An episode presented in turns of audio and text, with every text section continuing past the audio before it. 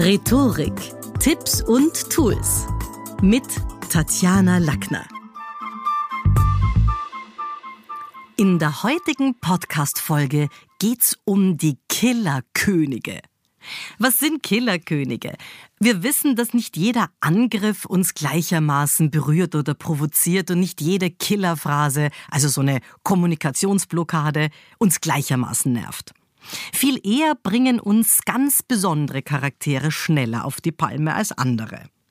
Also gerade in Kommunikationsprofilings habe ich oft analysiert, dass eine Killerphrase von einen aus dem Mund des anderen zur Explosion führen würden, wogegen, ja, wenn das jemand sagt, mit dem man nicht so einen Stress hat, dann kann man es sogar manchmal überhören. Also wer sein Gegenüber richtig einschätzt, der kann schneller und souveräner kontern. Und deswegen finde ich die Killerkönige, die es natürlich immer in gemischter Form gibt, männlich und weiblich und in allen möglichen Mischformen untereinander, aber finde ich es wert, mal dorthin zu schauen. Erstens der Ignoranzler. Ignoranzler sind bodenständig, gesellig und geizen nicht mit Tipps, wie man am besten wo zu seinem Recht kommt. Sie wirken sehr entscheidungsstark, das muss man sagen, das ist bemerkenswert. Auch so gelegentlich lässig, Grammatikfehler, wurscht. Hauptsache lustig ist's.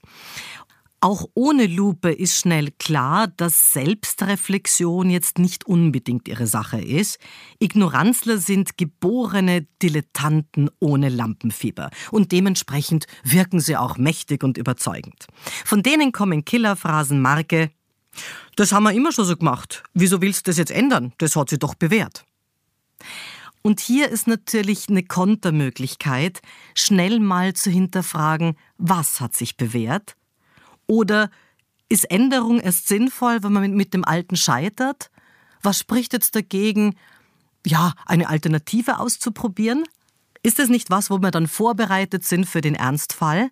Also auf jeden Fall würde ich die Aussage des Ignoranzlers challengen. Aber wir haben noch einen zweiten Typus. Der Spalter. Dissens ist die Maxime von Spaltern, Unruhe schüren, so ein bisschen moralinsauer argumentieren.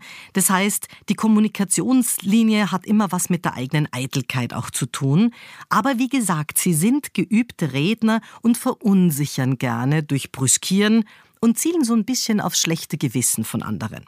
Also Spalter könnte eine Killerphrase absondern wie na, ich glaube, da musst du jetzt schon präzise sein in deinen Ausführungen. Hast du wirklich das Gefühl, dass du das so um jeden Preis willst? Weil was, wenn das jetzt alle Menschen tun würden?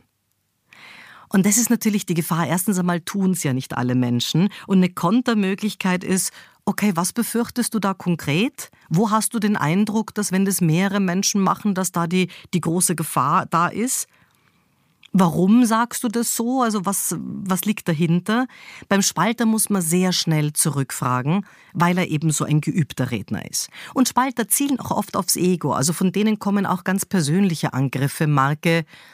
Naja, und du hast wirklich das Gefühl, mit dem Beitrag, also in einer Welt, in der Kinder verhungern, da bringst du jetzt einen wertvollen Beitrag rein?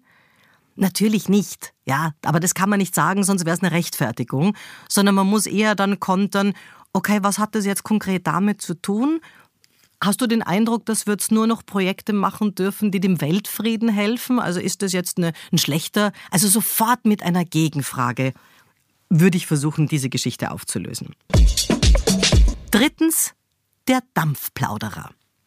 Der Dampfplauderer meint's nicht bös, aber er redet halt gern. Und es kann lang dauern und er ist entscheidungsschwach. Also wenn man sowas als Chef hat, viel Spaß, der macht aus jeder Entweder-Oder-Frage eine sowohl als auch Antwort, sitzt sehr oft tatsächlich zwischen den Stühlen, auch privat zwischen der Ehefrau und der eigenen Mama, zwischen den Mitarbeitern und dem Management. Also das ist halt immer so jemand, ja, der Dinge nicht auf den Punkt bringt und dann eher kommt mit Killerphrasen, na ja, du musst mich auch verstehen. Äh, ich meine, das kann ich jetzt nicht, das müssen wir situativ entscheiden, da kann ich doch jetzt nicht das Go geben. Also er mag keine absoluten Entscheidungen treffen. Und da ist schon die Kontermöglichkeit, dem könnte man ein bisschen mit Zeitdruck kommen und sagen, Herbert, wir haben das Angebot jetzt bis 14 Uhr am Tisch liegen. Wenn du jetzt nicht das Go gibst, um 15 Uhr müssen wir nicht mehr drüber reden. Also ein bisschen Zeitdruck. Oder wenn er sagt, was Sie sagen, stimmt absolut. Evaluierungen braucht man. Das erinnert mich an meine letzte Klausur am Semmering und ich kann Ihnen sagen, bla bla bla.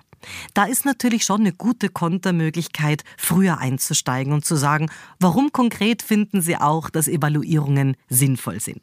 Also bei den Dampfplauderern kann man zusammenfassen, Ihre Stimme ist meist wohlklingend, aber zu laut. Schachtelsätze und Anekdoten bieten ein üppiges Buffet an sprachlichem Reichtum und manchmal inhaltlicher Lehre. Ein klares Ja oder Nein als Zugeständnis gibt's von Ihnen selten, alles hängt immer davon ab oder hm, kann man momentan nicht so einfach sagen. Das heißt, hier geht es wirklich darum, den Dampfplauderer ein bisschen auch festzunageln.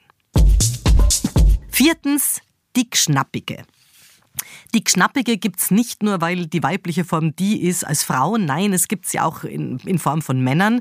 Aber jetzt nehmen wir sie mal klischeekorrekt weiblich. Dann kann man sie sehr oft daran erkennen, dass ihre Stimme viel zu hoch ist. Also eine, die sofort in die Kopfstimme abzischt und dazu eine zur Schau gestellte Zickigkeit präsentiert. Im Sinne von, mit mir ist nicht gut Kirschen essen, äh, ich nehme es im Leben ganz genau und auch meistens und schnell persönlich. Das heißt, die Knappige, die ist deswegen gefürchtet, weil ihr Gift ist die Killerfrage. Von ihr kommen sehr distanzlose Fragen, die so ein bisschen auch pseudo-tough wirken. Also Beispiel, wenn jetzt irgendwie jemand sich sein Bier geholt hat bei einer Firmenfeier und sich gerade akklimatisiert und dem Treiben so zuschaut und sie stöckelt schon wieder heran und sagt dann, na, Franz, was sagst du? Das ist ein krasses Ambiente, oder? Ich meine, dafür hat unsere Firma 3000 Euro ausgegeben. Wenn der gute Franz mit seinem Bier jetzt nix sagt, was er als Mann vielleicht täte, oder maximal mhm sagt, dann ist er gefangen und geschluckt zu einem Zeitpunkt, der nicht unter seiner Kontrolle steht. Denn natürlich sagt die Gschnappige dann, also dem Franz hat's auch nicht gefallen. Hat der Franz nie gesagt. Aber wenn man bei ihr zustimmt, Zustimmung ist bei ihr oder nix sagt, nix sagen ist bei ihr Zustimmung. Dann geht sie sofort und verkauft einen mit. Deswegen hier ist es sogar ganz wichtig, dass man eine Gegenfrage stellt. Im Sinne von, naja, sag einmal, Roswitha, was stört dich dran? Oder wo hättest du lieber gefeiert? Oder was ist dein Vorschlag für die nächste Firmenfeier nächstes Jahr? Also hier muss auf jeden Fall was kommen. Fünftens, der Verharmloser. Verharmloser erkennt man schon so ein bisschen daran, das sind meistens Büro- oder Technokraten, also Menschen, die es ganz genau nehmen mit dem Gesetzestext und den Dingen, die man darf und die man nicht darf und die sich darüber auch ganz genau Bescheid wissen und gerne verharmlosen. Also man erkennt sie an Sätzen wie GGGGG. Ein Typ Marke ordentlich, brav, farblos. Die Sprache ist meistens bildleer und nicht wahnsinnig lebendig. Und trotzdem hat er eines kultiviert, er widerspricht wahnsinnig gerne. Also eben um zu verharmlosen. Und da kommen dann Killerphrasen wie, na geh, so arg ist es aber nicht, ich habe das also ganz anders erlebt damals im Meeting. Also bagatellisieren ist seine Leibspeise, das macht er gerne, um neutral oder objektiv zu wirken, um damit ja an Instanz zu gewinnen. Aber es sind natürlich immer Kommunikationssperren, und manchmal auch nur Nahaussagen, die jetzt das Gespräch nicht wirklich vorantreiben und gelegentlich auch in, in so einer Art Binsenweisheiten enden. Also im Sinne von, naja, so ist es halt. Oder sag niemals nie. Oder werden wir schauen. Kann nur noch besser werden. Also so lauter Nullbotschaften. Und da ist es dann schon sinnvoll, mit bei einer Killerphrase auch reinzugehen. Also wenn der zum Beispiel sagt, äh, ich weiß nicht, du, ich habe die letzte Gruppenleitersitzung gar nicht so fad empfunden. Man kann ja nicht jedes Mal das Rad der Zeit neu erfinden. Was willst machen? Dann ist schon eine Kontermöglichkeit, sich zu überlegen, zu sagen, Okay, Heinz, was waren jetzt so die spannenden drei Punkte für dich? Oder was ist so der Teil, den du als bemerkenswert mitnimmst? Also ihn schon ein Stückchen dort auch festzunageln. Fazit. Nicht jeder Angriff berührt oder provoziert uns gleichermaßen, haben wir zu Beginn gesagt. Und gerade für die Gespräche in Meetings, offline oder online, ist es wichtig, auch ein bisschen sich anzuschauen, an welchen Killerkönig erinnert mich mein Gegenüber. Das war's für heute. Besuchen Sie mich doch in der Schule des Sprechens in Wien. Auf Facebook, LinkedIn, Instagram, YouTube und auf Clubhouse. Oder auf sprechen.com.